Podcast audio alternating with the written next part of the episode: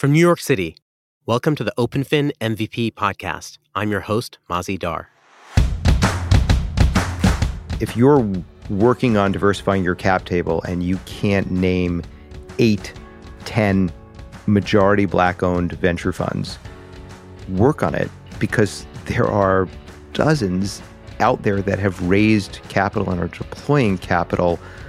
And you should be focused on how you get to them before you enter a fundraise. And it's the same with board members and figure out what you're looking for and what else can be brought to the table. And in terms of women, I mean, there, there are so many women-led venture funds and women partners at venture funds and women, you know, associates and principals. So it shouldn't be challenging. You just have to start doing it with intentionality. That's Ed Zimmerman. He's a lawyer, investor, professor, wine enthusiast, and advocate on social issues including race, gender, the LGBTQ community, reproductive rights, and gun control. Ed joins me to talk about his career at Lowenstein Sandler, where he created the Venture Crush platform for startups and the investors who back them. We talk about some common legal mistakes that founders make and the current fundraising environment. We also talk about Ed's social advocacy, and he offers advice on what we can all do to improve diversity in technology and the venture space. Hi, Ed. How are you? I'm terrific, Mazy. Thanks for having me. How are you? I'm good, thanks. I'm super excited to have you. I've been wanting to have you on for quite some time now, and it feels like a timely moment to be having this discussion. Normally, when we start, I like to get folks to talk a little bit about their background, but there's a burning question I've been meaning to ask you Uh, that I'd love to hear the answer to. And that question is Do you sleep? And if so, when? I do sleep starting January 20th, 2021. Does that help answer your question a little? That that does. And it actually dovetails nicely with a LinkedIn post I put up last week that that actually is maybe the most popular post I ever put up where I said that I, I used to not sleep because of anxiety and now I can't sleep because I'm excited about what's next. That seems to have struck a chord with with a number of people who feel similarly. Is that how you're feeling? I don't think the two are mutually exclusive, but I am relieved about what's next as much as I am excited about what's what's next. There's a tremendous amount to be done to restore the the damage of what I think the last um, four years have resulted in for our country. Yeah, we're on the same page on that one. We're going to talk about politics a little bit later, but I do want to start with a discussion about law and your journey actually from law to uh, investment and entrepreneurship. Can you tell us when the moment was when you sort of started to transition from you know just being a lawyer to thinking of yourself more as an entrepreneur or investor? I'll let you know when it happens. I mean, I, I you know, you, you said that the the transition from, and I think it's maybe the evolution to include within right? Yeah, because that's a better, better way to say it for sure. You're still a lawyer. well, at, and also at a time when we bring our whole selves to work, and when there's a lot of discussion of that, one of the reasons that I've stayed at Lowenstein Sandler since I was a summer associate in 1991 is that in 1994 I asked them if I could bring in pro bono a dance company run by a fairly controversial HIV positive choreographer named uh, and and dancer and artist named Bill T. Jones. And they said, absolutely. And for the last 26 years, we have provided well over a million dollars of pro bono legal services to Bill T. And when uh, about a year and a half later, I asked if I could start representing a transvestite ballet company called Le Ballet Trockadero de Monte Carlo? They said, sure. And, you know, I'm a tech lawyer. I was I've always been a deal lawyer. I'm not a ballet lawyer and I can't actually dance. I think the the point is that I knew early on that I had found a platform that would allow me to stretch and to also do things that were important to me and where I had mentors and in fact sponsors who would encourage me to do things that you know, made me kind of be a, a whole person at at the office. I really like the idea and the framing of it as a platform. You know, a good platform is one where the things that are that you're doing are symbiotic, you know, with kind of the the core job. So you're talking about you know, pro bono work that you've done that is in line with things that you care about and things that you believe in. And then you also started getting into supporting tech companies in in other ways beyond just offering legal advice. Can you talk a little bit about that and First Growth, now Venture Crush FG, and the evolution of that, like how that came to be, and then maybe tell people what that program is all about today?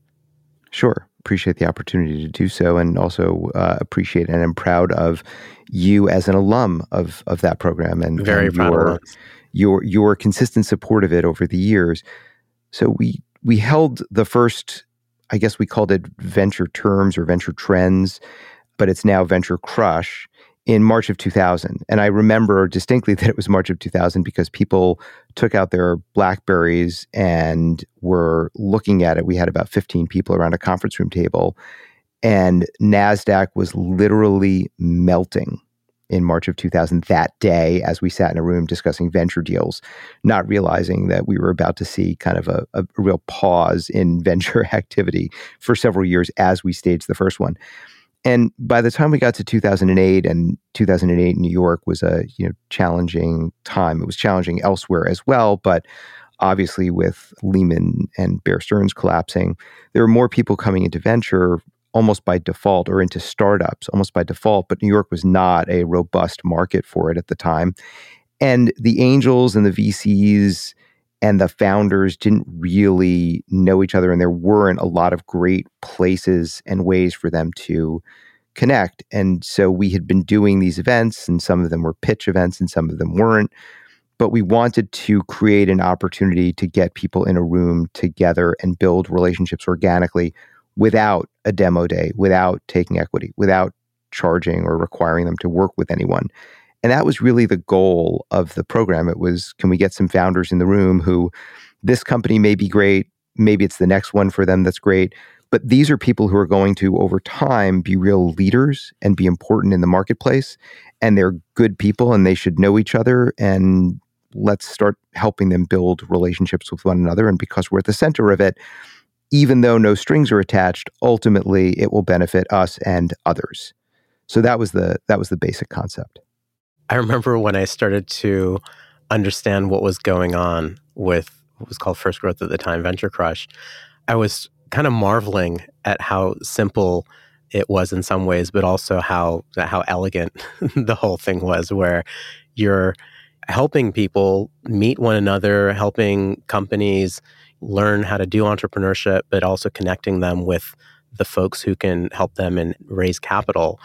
As you said, it's a no strings attached approach to things and i think it's it's just incredibly effective i learned a lot from the mentors who were part of that program but also we raised quite a bit of money from folks that i that i just met through the program just to wrap one thing on venture crush fg because because so much has changed in 2020 we're launching right now the first virtualized version which actually is going to be pods. And so instead of one group in one room meeting over an eight month period, six times a year, we're going to have about a dozen different pods led by VCs from Berlin and Prague and Nigeria and California and London. And we had a call with pod leads today, and we've now admitted dozens.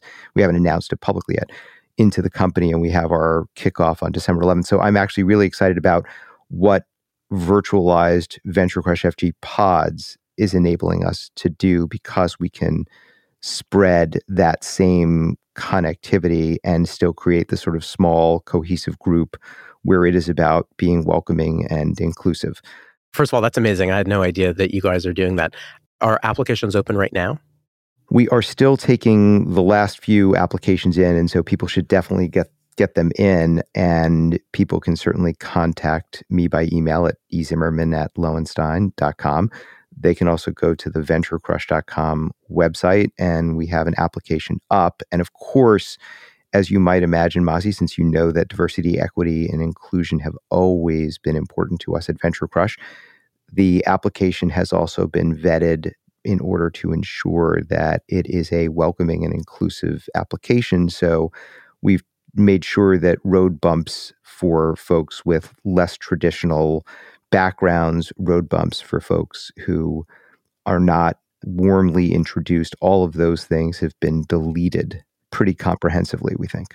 That's terrific. That's terrific. And can you mention some of the names of folks who are involved with the program, like VCs and maybe entrepreneurs, so people get a sense for who they might interact with? Yeah.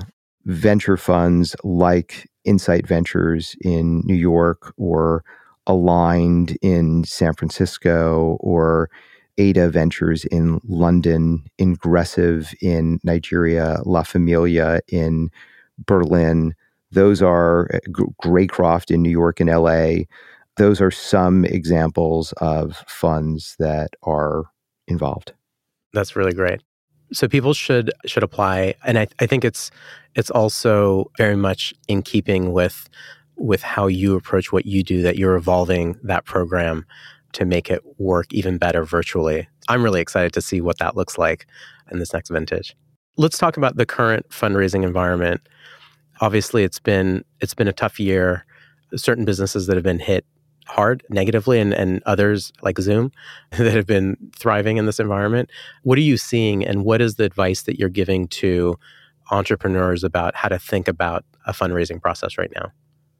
There is a surprising amount of buoyant activity in the venture markets. And we're seeing that up and down the stages of fundraising. So the question is really how you get in front of the right folks and what you do once you're with them. That's number one. And then number two is the businesses that are positively impacted by COVID seem to be looking at the question of how persistent will that behavior be when the pandemic has ended right? Like, will people still shop from home as much? Will real estate be flagging even more than it now is? And as to the companies that have been negatively impacted by COVID, how negative and persistent is that hit? And are those companies already at scale so that there's an opportunity to potentially value invest in those companies before they bounce back? Or are those companies not yet at scale? In which case, I think a lot of them, you know, really get sort of permanently hurt. And understanding where you fall in that grid is pretty important. So companies that you're you're seeing navigate that well, you're saying there there's a lot of capital out there that people are looking to put to work, but but obviously you got to take into account the current conditions and also you know where we might be hopefully in the back half of next year when things change quite significantly potentially. Yeah, and unlike the early 2000s where you had this big cash overhang where lots of people had money that they wanted to put to work but that money had, you know, was not being put to work. This money is being put to work. And there's a company that we've been representing for years. We did their A round, gosh, 10 years ago we just launched a private tender offer for them last night. When that closes by, before the end of the year or by the end of the year, we will have moved a billion dollars of capital for that company in this calendar year, right? That's two fundraises and a private tender to give some liquidity to employees and some others. That that's a lot you know there's a lot of activity and you look at a company like zoom which in the space of a year has gone and zoom is obviously an awkward example because it's so covid benefited. Chime would be another example of that going to a $14.5 billion valuation that's a company that's less than five years six, you know their first venture round was less than five years ago yeah, it's really amazing. It's, it's like for certain businesses, COVID has just accelerated, you know, what might have otherwise been a natural progression by by several years and compressed it down to a few weeks or months, just by forcing everybody to start behaving differently, much, much more quickly than we would have otherwise. And whether that behavior spreads, whether it lasts, I think those are the important bets that people are are placing. Right.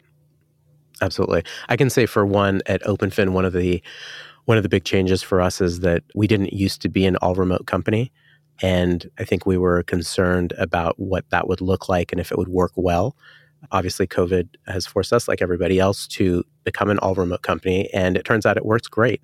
And so I think for us, certainly, we're going to continue doing a lot of this. It, w- it won't be 100% remote, but I think we'll be fairly remote even post COVID because, you know, we've hired people on the West Coast and in other parts of the country and the world actually. So that, you know, that's a behavior for us that's definitely going to last. There's an interesting question there. You've always been great, Mazy, about building team and, and building team at OpenFin and building community with the people around you. What are a couple of the things that you feel have worked for you and for OpenFin in building team during remote times? One of the things that we started doing that I really like during this period is that we used to have a monthly all hands meeting that would last usually about an hour, maybe a little bit more. And every month we try to cram in a lot of stuff into that hour to just keep everybody updated on all the things that were going on in the company as soon as we all started working from home, we decided, well, we just need a we need a way for people to be engaged with their colleagues every day. So there's like a touch point, and we're not losing touch by virtue of the fact that we're not sort of in person anymore. And so we started doing a 15 minute all hands. we call it a small hands meeting now. So it's 15 minutes every day. It's 8:45 New York time, and every day we have a different person present on a topic that would be relevant to the whole company. Sometimes they're very technical. Sometimes it's you know somebody uh, from the sales side or product, and I've found that to be really, really effective because we're not cramming in as much information. And it is a very simple way for everybody to be engaged, even when they're working on different teams or working in different regions. Um, so that's something I definitely want to continue going forward, even when we're back to being in person.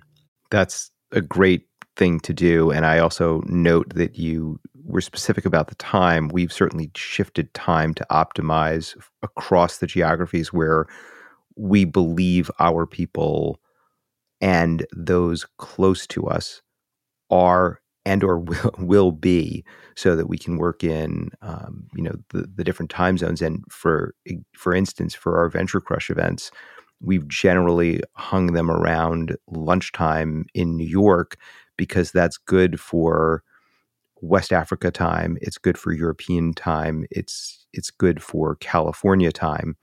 And that is different than when we would normally be doing physically present events. Right. Right. And you've reminded me that we're we're gonna need to change that time because we we now have a number of people who work on the West Coast and a 5:45 a.m. wake up call is not is not ideal. So we'll, we'll probably be shifting more to the the New York lunchtime as well. I did not mean to time zone shame you and your thoughtless. Sorry about that. But your West Coast team has been texting me, and no. Yeah. so Ed, on the on the legal side of things, what are some of the the mistakes that you've seen founders make, whether on on the investment side of things or the day to day operations? And before you answer the question, I do want to thank you for the advice that you gave me on dealing with PPP, the Paycheck Protection Program. Now, when I get advice from folks, when that advice, you know, changes my mind about something, it's when I it's when I value it the most, when I appreciate it the most. And you definitely changed how I was thinking about PPP earlier this year. And I'm really thankful that you did that. But maybe talk a little bit about that. And if you have one or two other examples of things that you think founders should maybe be aware of. Sure, thank you, and that's very kind of you to say about the PPP loans.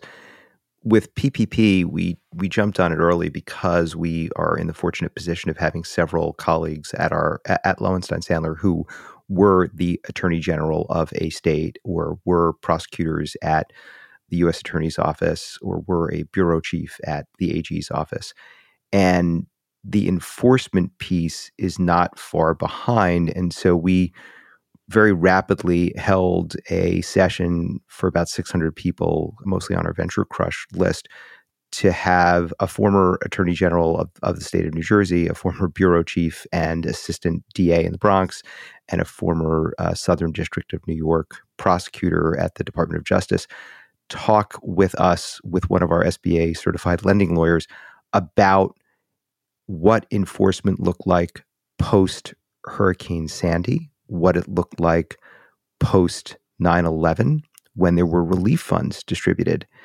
And seeing that discussion unfold in early April, which is when we held it and then we wrote about it, was really instructive because, for instance, our colleague Kathleen McGee, who was the bureau chief at the New York Attorney General's office for the Bureau of Internet and Technology, wrote the first article, we think, in the nation, and the Wall Street Journal quoted it, on the interplay between the Freedom of Information Act and PPP loans, saying, We're pretty sure that lots of info about you will be disclosed and make sure that you feel good about the loan that you've just taken, because there's a difference between the way the people who are political and who have been elected or appointed feel about getting the money out the door when they're under pressure to do so and the way that enforcement officials and regulators will look at that and how the funds were ob- obtained and used and reported a year later months later several years later. So i think that was that was important and there were a lot of misperceptions about how those rules worked even the eligibility rules themselves.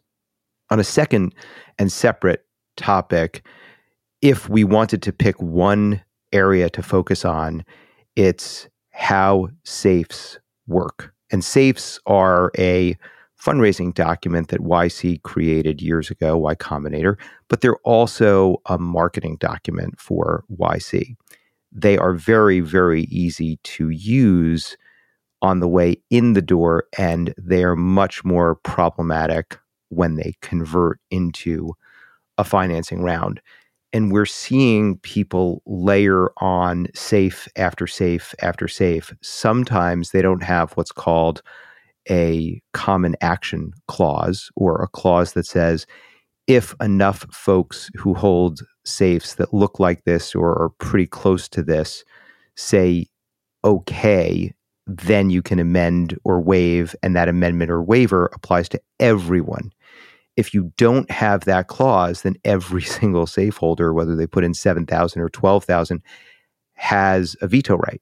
And by the way, because these safes do get negotiated, as venture investors have realized that if they invest in seed stage and they're coming in through a safe round, that's really their only shot at getting terms that they want. So some of these safes get customized at a certain point you start asking well is this one of those safes that's part of the collective action clause or might this be different? And then we see people because there are four basic flavors of safes on the y combinator website we see people use a mix even in the same financing round. They each convert differently into preferred stock. And then of course you know company feels that it's made progress. 3 months later it opens up a new batch of safes and so it's not atypical for us to convert safes into five, six, four different sub series of preferred stock at the time we do a general financing because of the way that math works. And founders don't really, in our experience, don't really have a good sense of how the conversion works and who owns how much of the company.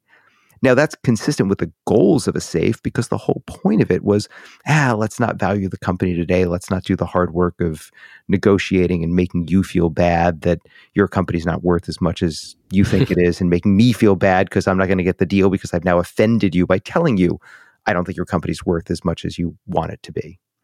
So, the kicking the can down the road has some consequences and triggers some pretty interesting iterative math. So, founders kind of go into it thinking this is a simple solution and actually they they end up paying for it sometimes economically but also in like you know more complexity in future rounds as a result. That was advice i'm glad i got from you before before we de- went down that path because that's exactly what i was thinking was hey let me go to do one of these safes and i'm uh, i'm pleased that i had the discussion with you way back when where we we solved for that proactively the New Jersey Attorney General you were referring to is is Anne Milgram, correct? Well, there's Anne Milgram, and uh, she and Kathleen McGee and I wrote an op ed in the National Law Journal on what we thought should have been a good framework for amnesty for PPP loans because the government whipsawed us. And she was the 57th Attorney General of New Jersey and also does a podcast with Preet Bharara and has done other amazing stuff and teaches at NYU Law. And there's also Chris Porrino, who was the 60th Attorney General of New Jersey and is also at our firm. And Chris is the chair of our litigation department. I'm a huge fan of Anne Milgram's. You introduced me to Preet Bharara's podcast. And that actually was one of the things that inspired me to start this podcast. Thank you for that. And people who hear the opening to Preet's podcast will also recognize some similarities into in how we open. Preet, if you're if you're listening, I'm happy to take that suit on a pro bono basis for whatever infringement Mazy is guilty of. Because it sounds intentional. I think maybe it's more flattery, but uh, but yeah, no. Uh, I'll, I'll say you know it was it was inspiring to see somebody somebody like Preet Bharara uh, reinvent himself that way, and also to see him have have fun doing that podcast and and also how he's turned it into a platform from the beginning. It's not just the one podcast; it's it's grown into supporting others, which is very similar to how I, I see you approach the things that you do, Ed. So it, it sounds like there's a bit of a theme there. Well, that's uh, very kind of you. I too am a fan of of Preet Bharara and of the fact that he used his credibility and experience and tremendous intellect and skill set to shine a light on some really problematic stuff that was going on with our with our government. I know we're going to get to politics later, so we don't have to jump ahead, but I'm, I'm a fan. Yeah, uh, me too. Actually, that, that's probably a great segue. I want to read you an email that is dated February 25th, 2016. It's from you to me. The subject says, Do you want to have lunch with Kamala Harris? And then your email yes. says, Your email says, March 3rd in my office, this would be to discuss working on a fundraiser for her and to get to know her better. Really small group uh, no donation required. Let me know. Thanks, Ed. So I showed up to your office, and it turned out it was a really small group. It was me and you and Kamala sitting in your office eating sandwiches. Actually, it, I think I was the only one eating sandwiches. You guys weren't. so that was also awkward, but that was a really wild way to to get to know Kamala Harris. It was also I think the first time that you really introduced me to interacting with some of these politicians and supporting what they're doing. Can you talk about how you got started with that and and and just talk about some of the work that you're doing now, you know, supporting uh, a number of different candidates who believe in the same things you do? Yeah, I'm concerned we're not talking enough about your sandwich though. Is that okay? Are we So look, uh, Betsy, uh, my my wife and I have been together since we're 18 years old and I like to think that our political views have evolved, but they haven't changed that much. And it's been a really nice partnership in that respect, as well as so many, so many other respects, as you know.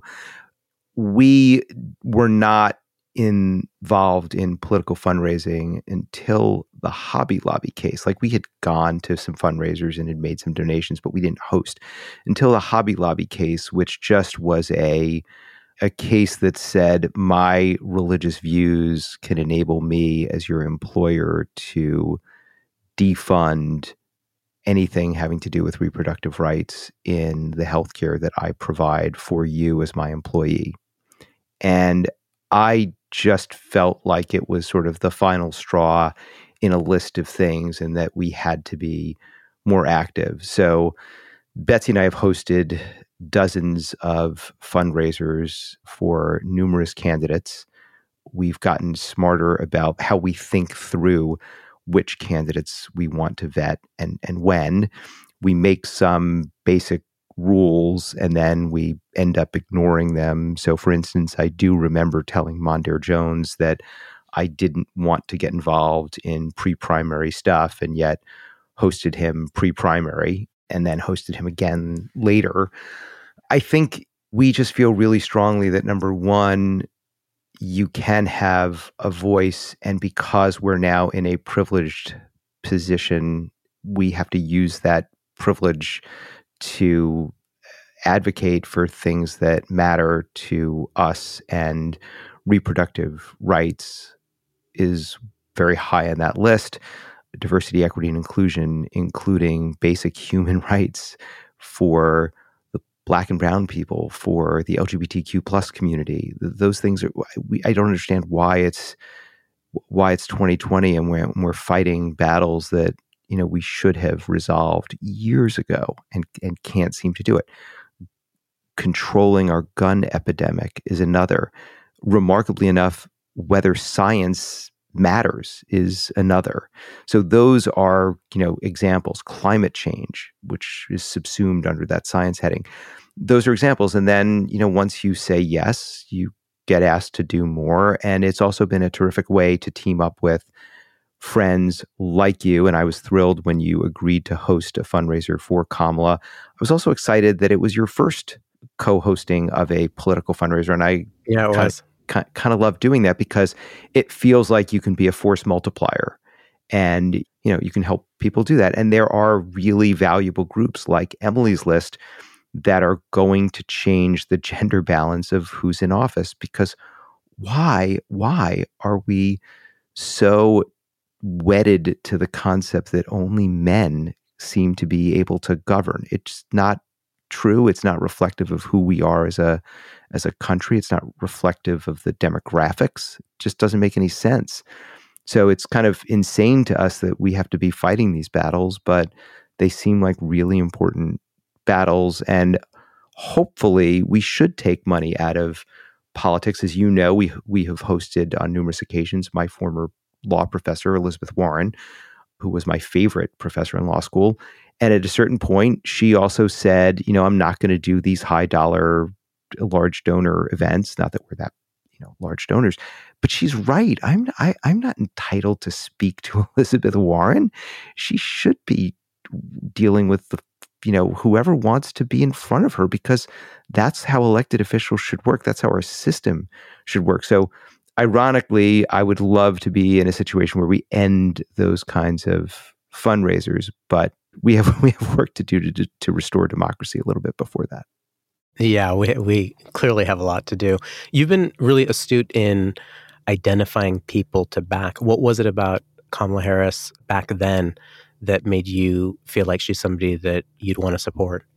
So I can't remember exactly why I ended up having my first sandwich with her in our office. But she's brilliant and has a great track record and is very charismatic. And she was already super accomplished. I mean, the being the Attorney General of California is a really big deal. And her answers came the first time that we co-hosted her, her answers came in brilliant, eloquent essays and I thought, wow, the substance this woman has is flooring. But I also thought that essays were great for a fundraiser in Midtown. They were not great for a podium with a larger audience. And watching how she evolved didn't change the issue she felt strongly about, didn't change her positions on the things that we care about, but it seemed like she was also going to have an opportunity to diversify the Senate and was a backable, winnable candidate. So it became a no brainer. And then as we got to spend a little time with her, you know, on a couple of different occasions, she just was consistently impressive and brilliant and warm and high integrity. So it was she, she was a really easy one. A, a more interesting one, perhaps, is another team up with you, which is in the 60 days prior to the election, Betsy and I hosted two fundraisers for Mark Kelly and Reverend Raphael Warnock in Arizona and Georgia. I don't know if you noticed, Mazy, but those two states ended up being kind of important in this election. I did. And that was really driven. we've had a long relationship with Mark and Gabby, uh, Mark Kelly and Gabby Giffords on gun control, and I didn't want, especially in this cycle, to host fundraisers for straight white dudes to enter the US Senate, certainly not alone. And so the idea of doing, you know, group fundraising made sense. Warnock was so impressive and like Stacey Abrams, he talked about registering voters in Georgia and he talked about the math. And Stacey Abrams had taken me through that math several years ago when she was running, and just the number of people who were going to come to the polls to vote for the first time just so that they could vote for Abrams. It was a no brainer that they were going to do the same just so that they could vote for Warnock. And he registered hundreds of thousands of voters in Georgia who had never voted.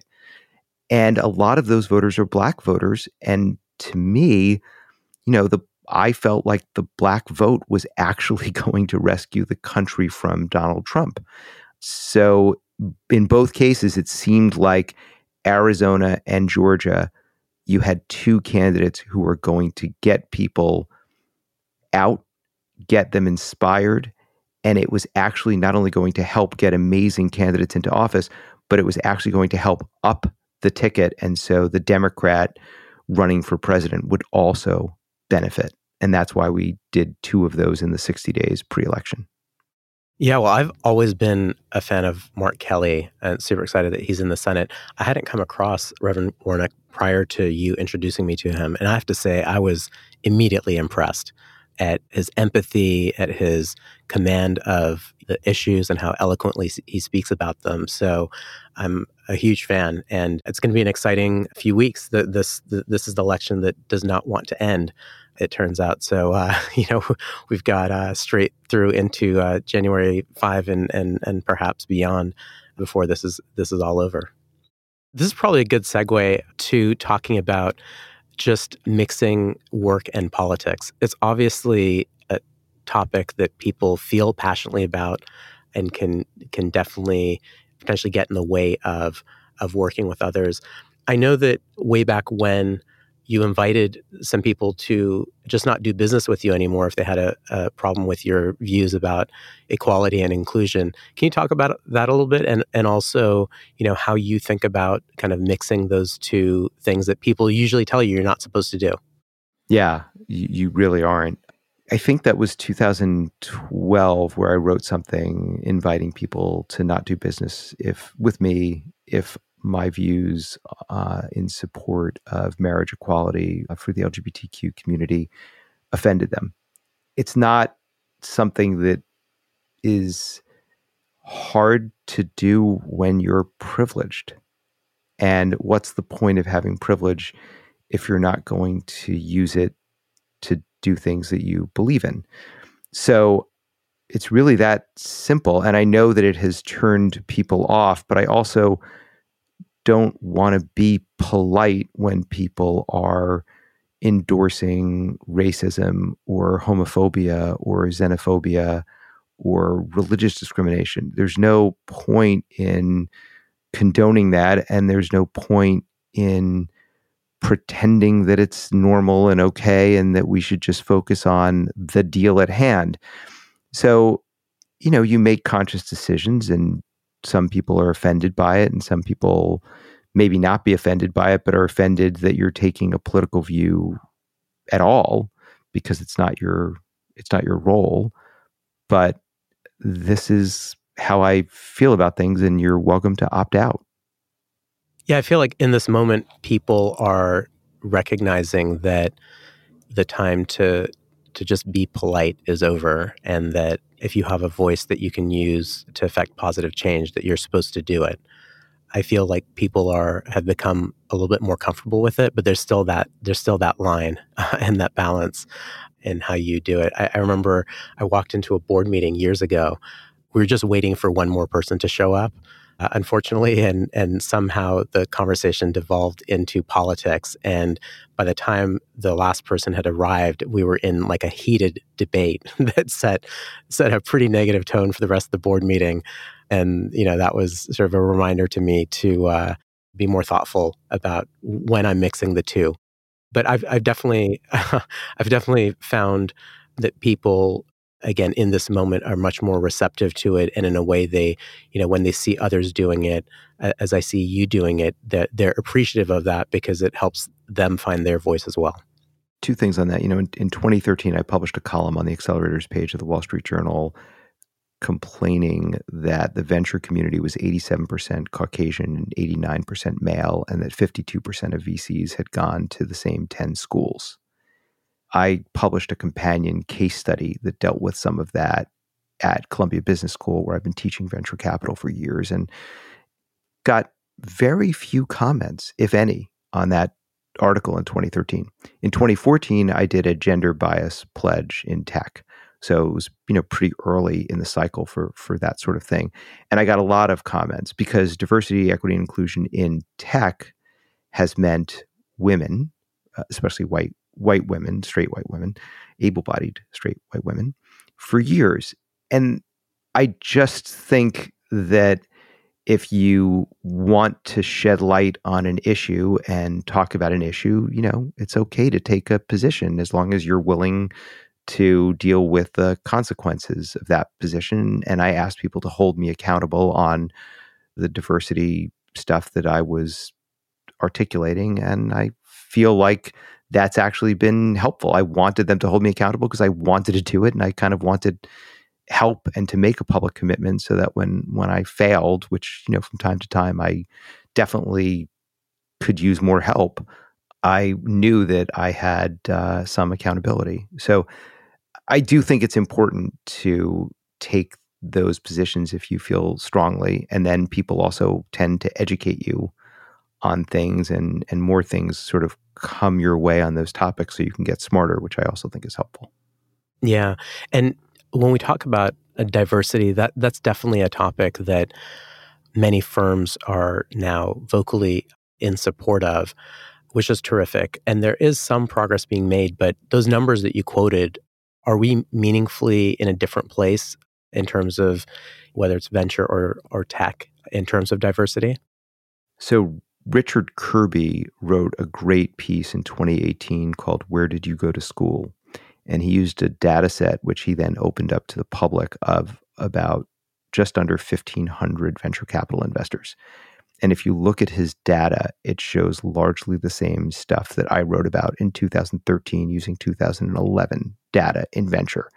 And one interesting indicator, because I, I ran through his data set with the top 10 HBCUs every year, there's a list of the top 10. And there were five VCs who had gone to Morehouse. Do you know how many times Howard appeared on that list of almost 1,500 VCs? No, I, I don't hazard a guess. Howard appeared 11 times. And at first blush, that sounds great until I tell you that it only appeared as a first or last name. Oh, wow. No one from Howard was on that list. So, no, the stats have not really changed, and they certainly haven't changed at the highest levels in venture. And so you do have great funds like Equal Ventures, which is where Richard is a GP. It's the fund that he and Rick Zullo started. And Betsy and I are proud LPs in that fund and also proud that Rick is our my former student at, at Columbia Business School.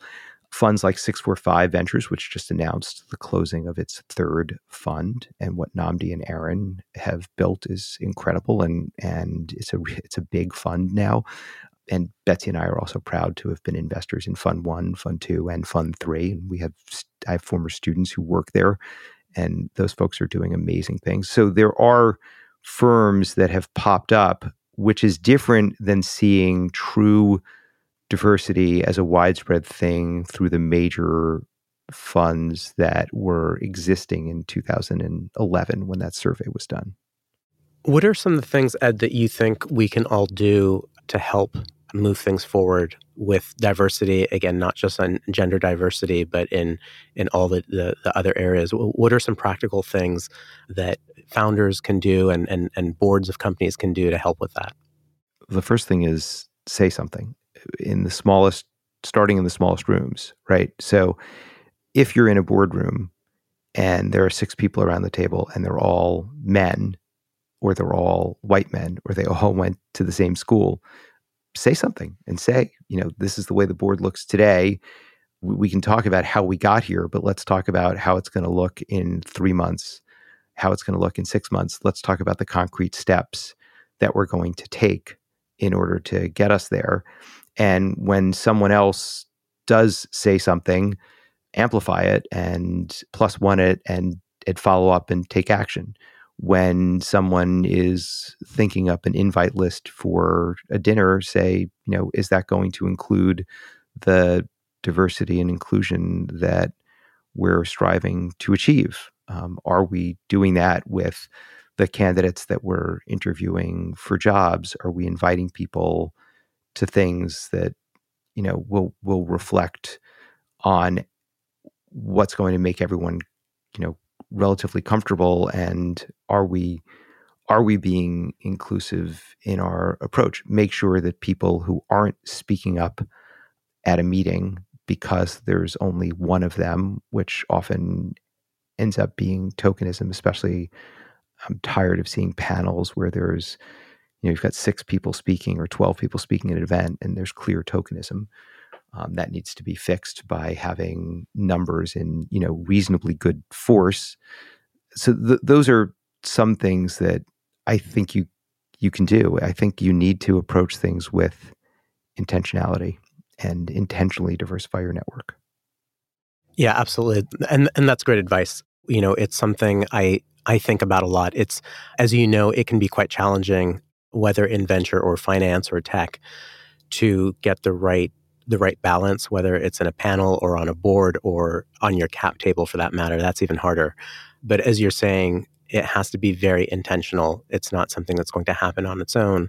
And certainly the momentum is actually in the opposite direction. So I understand that for many people it is challenging. But if you spend time building a network and if you look for specific things and if you your recruiting for instance is an aggregation of everything you've said and done on social media it's you know the people that you've had dinner with over the years it's it's your network right it, it, and, i'm not saying that because you are recruiting through your network but mm. we all know that there is this informal system of vouching and validating that goes on and so yep. you you know there are so many people out there right now who are running or raising venture funds, for instance, who are people who reflect the diversity that we're striving to achieve in venture. If you're working on diversifying your cap table and you can't name eight, ten majority black owned venture funds, work on it because there are dozens out there that have raised capital and are deploying capital and you should be focused on how you get to them before you enter a fundraise. And it's the same with board members and figure out what you're looking for and what else can be brought to the table. And in terms of women i mean there there are so many women led venture funds and women partners at venture funds and women you know associates and principals so it shouldn't be challenging. You just have to start doing it with intentionality early on. And I know this is something that you care about, but saying that it's challenging, I think gives people license to not do it. Saying that it takes some effort means that you're lazy if you don't do it, which is different. Right. I appreciate the nuance for sure. I think the message from you is it's you got to put in the effort and it will help you build a better company and also do some good in the world. And it really is additive. I mean, the perspective shift is definitely additive, especially if it's not tokenism in the boardroom or the meeting or the cap table or the you know employee base and it is so much harder to diversify when you have a seven or eight member board, so much harder to, to diversify when you have a non diverse company of 50 people than it is when you have three or four members of your board or when you have 20 or 10 people in your company. Right. To start early. Very early. Yeah. Before we close out here, I wanted to talk about a couple other things that are near and dear to you, and that's wine and music in addition to mixing politics with work, you you you mix wine and music with work as well. And I was just curious nowadays when it's harder to travel. I know you do regular wine trips. What are you doing now to kind of you know manage through it? And what's the a trip that you're looking forward to when this is all over? This is where you're supposed to say, I'm looking forward to spending time with family. I have been quarantined with my college sophomore and college senior since March. I love spending time and, and, and of course with my wife. We love spending time with our kids, but they're not supposed to be home with us 24/7. so, I'm very much looking forward to seeing, you know, one of the great benefits of the job and industry I'm I'm in as well as some of the outside hobbies has been the development of friendships that are geographically distributed. And so getting together for a wine trip like that or going to one of the great wine regions with with those kind you know with those friends and even the business trips that take me to places where I have lots of friendships uh, just getting back to those kinds of things frankly a return to what used to be would would would be nice right the the normalcy of, of it would be a welcome a welcome thing. So it's not it's not like I'm saying I can't wait to see Venice. I mean, I'd love to go to Venice, but right. but these are also such you know extraordinary first world problems. And the thing with wine, you know, getting to turn people on to stuff and getting to talk about those things and getting to share bottles and experiences and memories and bringing people together. That's the stuff that I can't wait to get back to to doing, and that can happen a few blocks from my home. It can happen a couple of thousand miles from my home. It doesn't matter. But that's the stuff I can't wait to get back to doing. Yeah, that's great. You've introduced me to some artists that had not been on my radar before. One of them, uh, I'm, I'm, still kind of amazed by the circumstances of this, was uh, X Ambassadors. Um, that I remember performed uh, a few feet in front of me in Tribeca Grill, if memory serves. And that was maybe less than a year before they became really, really huge. And I was kind of amazed by how that all went down. Are there artists on your radar right now that are up and coming or, or a couple that you, you feel people should know about that might not be on their radars? So, one of the other ways that we've evolved Venture Crush, and one of the things I love about Venture Crush is that we have had fantastic music at these events and we've had amazing artists perform. And so friends of mine were mentoring a guy named Jontavious Willis. John Tavius played at our Venture Crush more than a year ago, uh, maybe two years ago at this point. And he came to dinner afterwards. He's a traditional blues artist. Uh, and after, and he said after dinner, you know, I, I would love some ideas because I've got to write a paper for my you know for college right? When this is over. And uh, and he graduated from college. He also won a grammy the next year. And being able to find that kind of talent and have them be part of Venture Crush. You know, Sarah Jarosz performed at Venture Crush and won two Grammys the next year. And Madison Cunningham also won a Grammy the year after performing so we've been really fortunate, and it's because we have great friends who suggest stuff or turn us on to stuff.